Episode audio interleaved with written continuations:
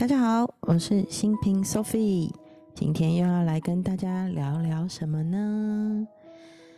今天想来聊聊我很喜欢的一本书，是刘佩轩老师的书哦，就是《疗愈从感受情绪开始》。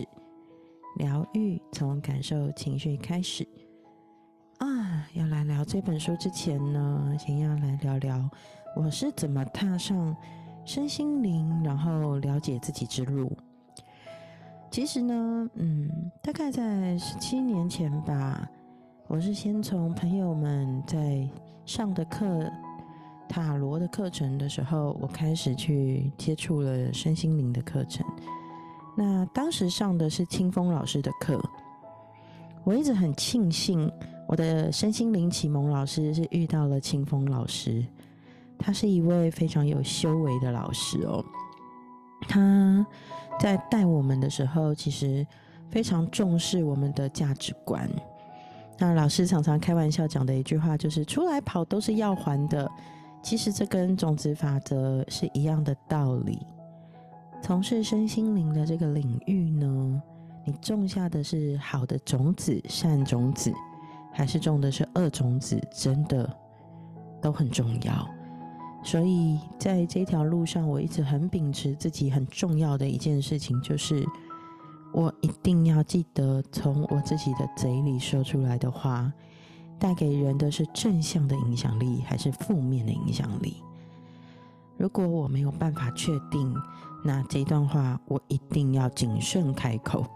所以出来跑都是要还的。如果你种的是好的，那恭喜你，你得到的是善念，开出善的花朵。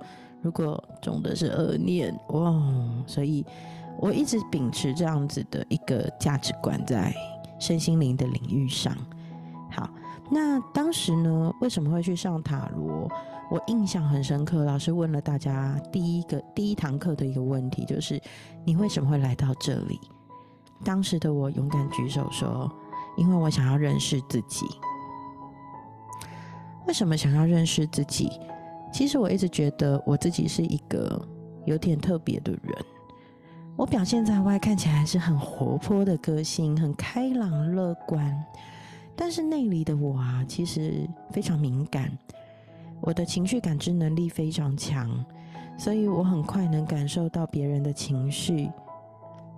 到现在学了人类图以后，我就发现哦，因为我的情绪中心空白，所以别人的情绪我不但能够感知，有时候还感知到好几倍。那回到占星的角度呢，就是我的月亮在天蝎座，在十二宫，我的情绪敏锐感知。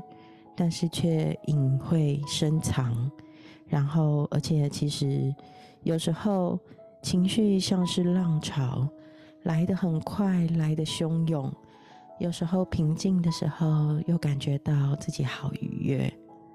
所以那个内外的反差，一直到这段日子，就是这十多年，我一直做身心灵的探索，然后去。上一些关于心理智商、心理理论、助人技巧的课程之后，我才慢慢慢慢的明白，原来这并不是什么好意外的事情，就是每个人的生命蓝图不同，而我降生在这个世界，我带着这样的一份生命蓝图来到这里，认识了自己，明白怎么跟自己的情绪相处。我就可以明白哦，原来这就是我，没有什么好奇怪的。然后学习怎么跟自己好好的在一起，我很喜欢这种感觉。那今天要来跟大家分享的呢，就是刘佩轩老师的书《疗愈从感受情绪开始》，疗愈。从感受情绪开始，那这本书啊，它比较特别的地方在哪里呢？嗯，刘佩轩老师的书啊，是一本我觉得很好入门的书，因为呢，很多心理学书，有一些朋友会说他觉得很不容易看啊。可是刘佩轩老师的书不但浅显易懂，然后又写得非常好看，让人很能理解，所以是我非常非常推荐的心理智心理智商类的书的入门。那这本书呢，是我们在我在新市国小图书馆当志工的时候呢，我们图书馆志工组成的一个成长读书会。那由我非常喜欢的读书会带领人陈培宇老师，他带着我们读的书。那我们从刘佩轩老师的疗愈从感受情绪开始，一直读读到寻找复原力。后来我自己又读了刘佩轩老师的其他书，我真的非常非常推荐跟喜欢。然后，所以我就想，之前我本来想要开这一堂课的读书会嘛，那因为一些工作啊，还有时间的关系，嗯，就一直把它延后了。所以在这里，我也想要用这样的方式来分享我读这本书我喜欢的地方。好，那我们就来喽，你。会感知你的情绪吗？什么是情绪？在书里，刘佩轩老师的说法是：情绪是我们面对内外在世界发生事情所感应所产生的反应。好，那所以呢，你有办法感知到，面对你的外在世界、内在世界发生一些事情、发生一些变化时。你内在的反应吗？那其实啊，情绪在生命里没有所谓的好坏对错之分。虽然在世俗的价值观或是我们的原生家庭里，多少会跟我们说：“哎，你不要这么情绪化，好不好？”或是面对失望、愤怒、心碎、焦虑的时候，我们有时候会觉得好像 这是一个不好的情绪。可是，如果回到另一个层面去看，其实情绪是帮助我们倾听，在生命中你遇到你想要或不想要的这个东西。情绪其实是一种资料，它能帮助我们提供一些讯息，去感知到生命中重要的事情，或是需要被改变的事情。例如说，如果你感觉到气愤。有可能你被别人侵犯了，你不舒服。如果你感到愤怒、生气，它也许能帮助你捍卫你自己跟保卫他人。如果你心里觉得内疚，有可能你伤害了别人，你终于感觉到了，所以你感到罪疚感。如果你感到害怕、恐惧，诶，可能是在提醒你，诶，遇到危险了，要注意呀。如果你觉得悲伤，是不是你最近经历了一些失去？你失去了生命中重要的东西，你感到兴奋？哎，可能你的身体在告诉你：哎，继续做这些事情，这些事情能让你感到满足哦。所以，情绪是一种很重要的讯息，而这个讯息是帮助你明白你有没有得到你想要的。所以呢？我很喜欢刘佩全老师在这本书里面提到，哎，情绪好像是一种你内在世界的气候，而我们就像《海洋奇缘》莫安娜里面的那个女主角莫安娜，她呢在感受她驾驶她的帆船的时候，面对外在世界的改变，面对海上的气候可能是恶劣的。可能是天天色很好，风平浪静，而我们就像生命中那一艘大海里的独木舟。我们要怎么面对内在的情绪，去驾驶生命的那一艘船？我们要怎么航行？如何观测风向？怎么使用指南针？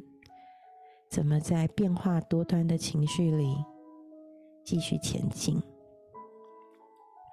所以呢，情绪这件事情啊，是我觉得我们要被练习感受的。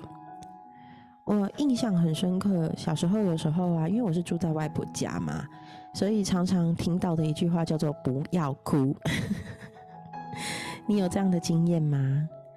你觉得哭是什么样的情绪展现？其实哭哦是一种身体表达情绪的反应，但是小时候因为我经常被住在外婆家嘛，然后被要求说不能哭，所以长大以后很长一段时间，我是一个哭不出来的人。有时候甚至哭还会想尽办法压抑自己，然后一直到我开始接触身心灵，有很多课程的时候，我印象很深刻，老师会说：“眼泪是珍珠，眼泪是用来洗涤你灵魂之窗的重要的水。”啊，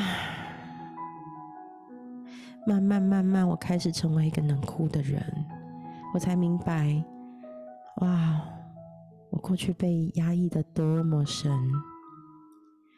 所以呢，在情绪，嗯，就是疗愈从感受情绪开始里面有提到一个美国的一个心理学家 Susan David，他有提到一段话，我好有感觉哦。他说。不用感觉痛苦的情绪的人呐，是死掉的人才有的目标，因为只有死掉的人才永远不会受挫，不会失败，不会痛苦，不会心碎。所以，我们要一起来练习感受我们的情绪。那我觉得里面呢，书里有提到一个关于情绪气候这件事情，我觉得非常非常有趣哦。因为我们要怎么面对情绪，有时候是跟我们的童年经历有关。童年的经验会形塑出我们大脑的一个地图，变成我们长大以后呢自动驾驶的一个路径。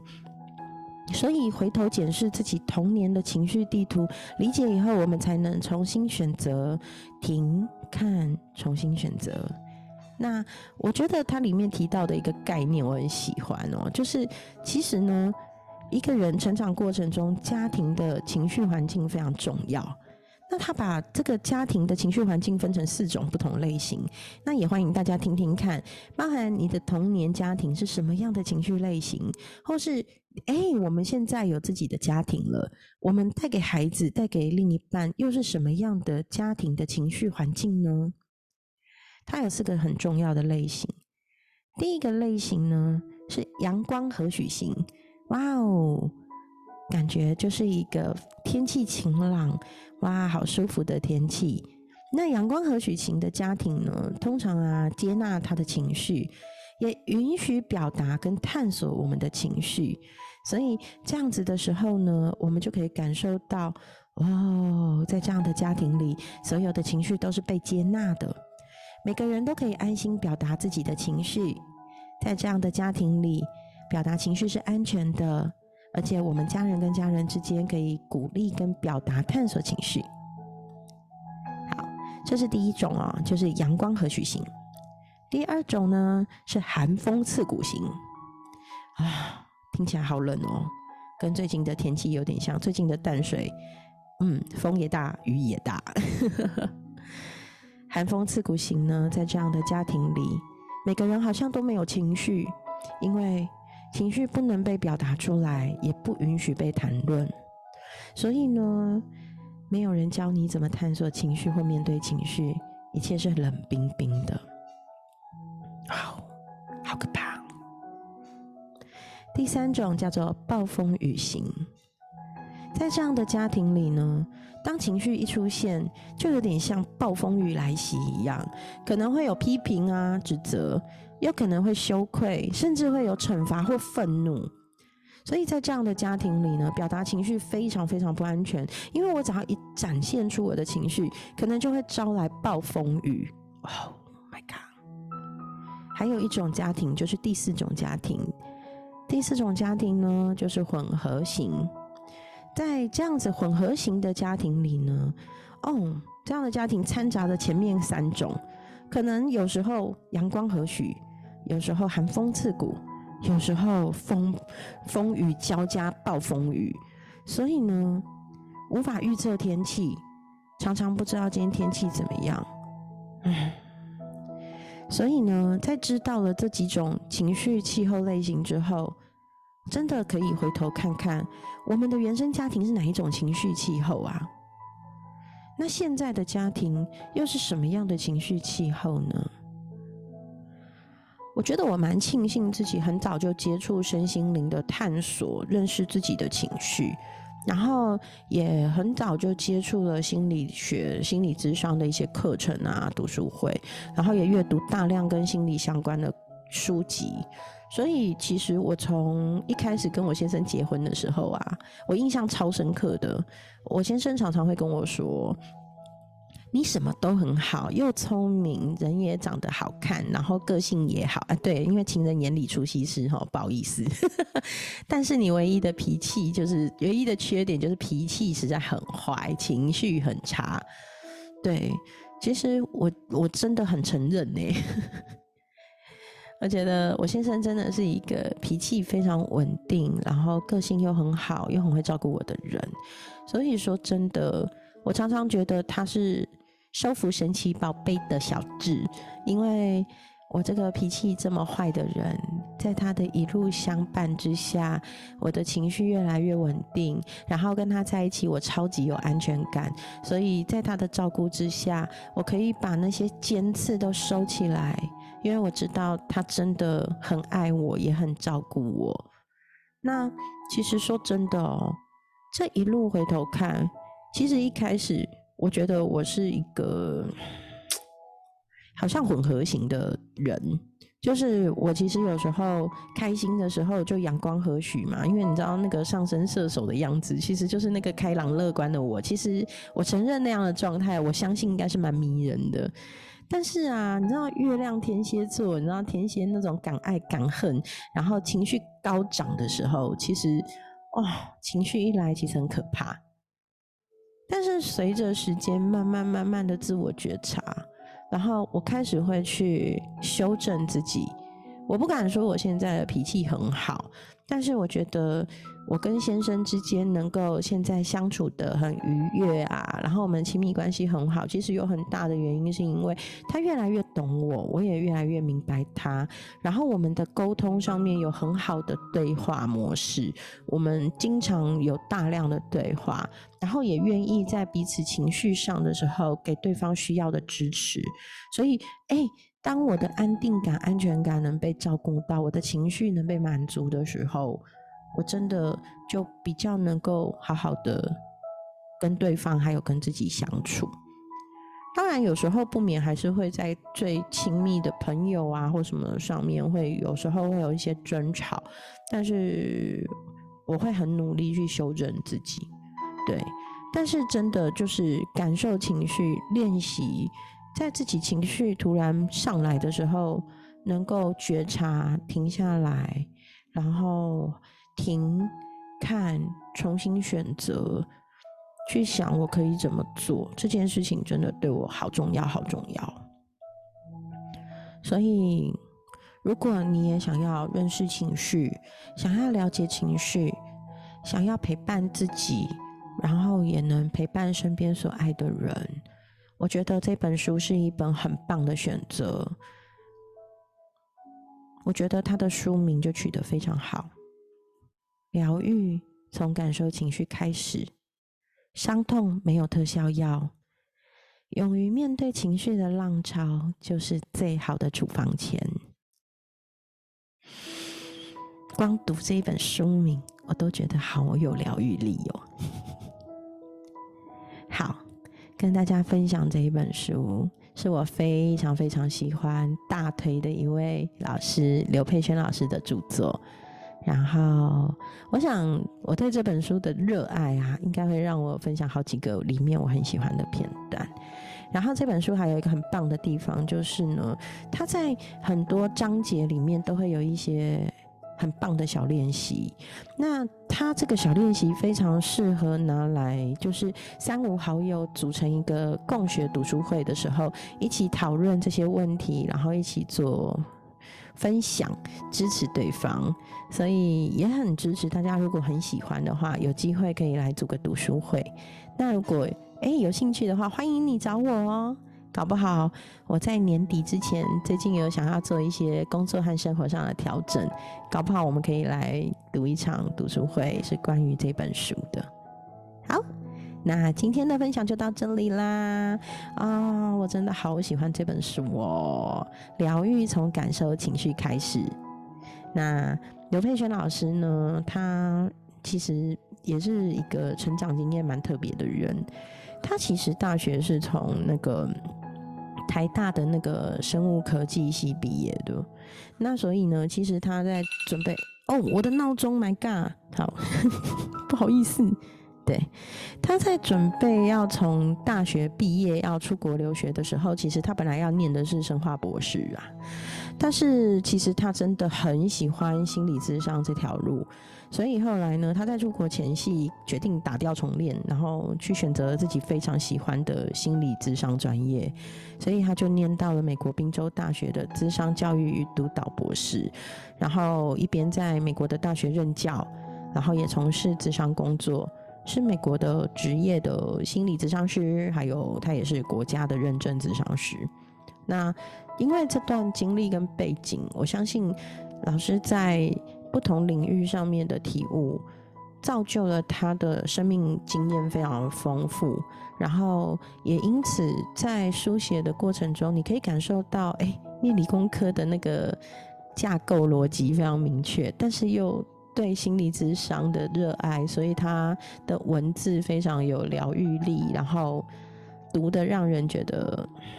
我每次读都觉得我被疗愈到，有时候还会读着读着就哭了，所以我非常喜欢这本书，真的非常非常喜欢刘佩璇老师，也在这里告白一下。对，那今天的分享就到这里，期待我下一次跟大家再分享刘佩璇老师的书里面的我好喜欢的一些片段。好，谢谢大家喽，那我们今天的分享就到这里。明天要分享什么呢？敬请期待哦！爱你们，让我们都有美好的每一天，一起疗愈，从你的情绪开始。爱你，拜拜。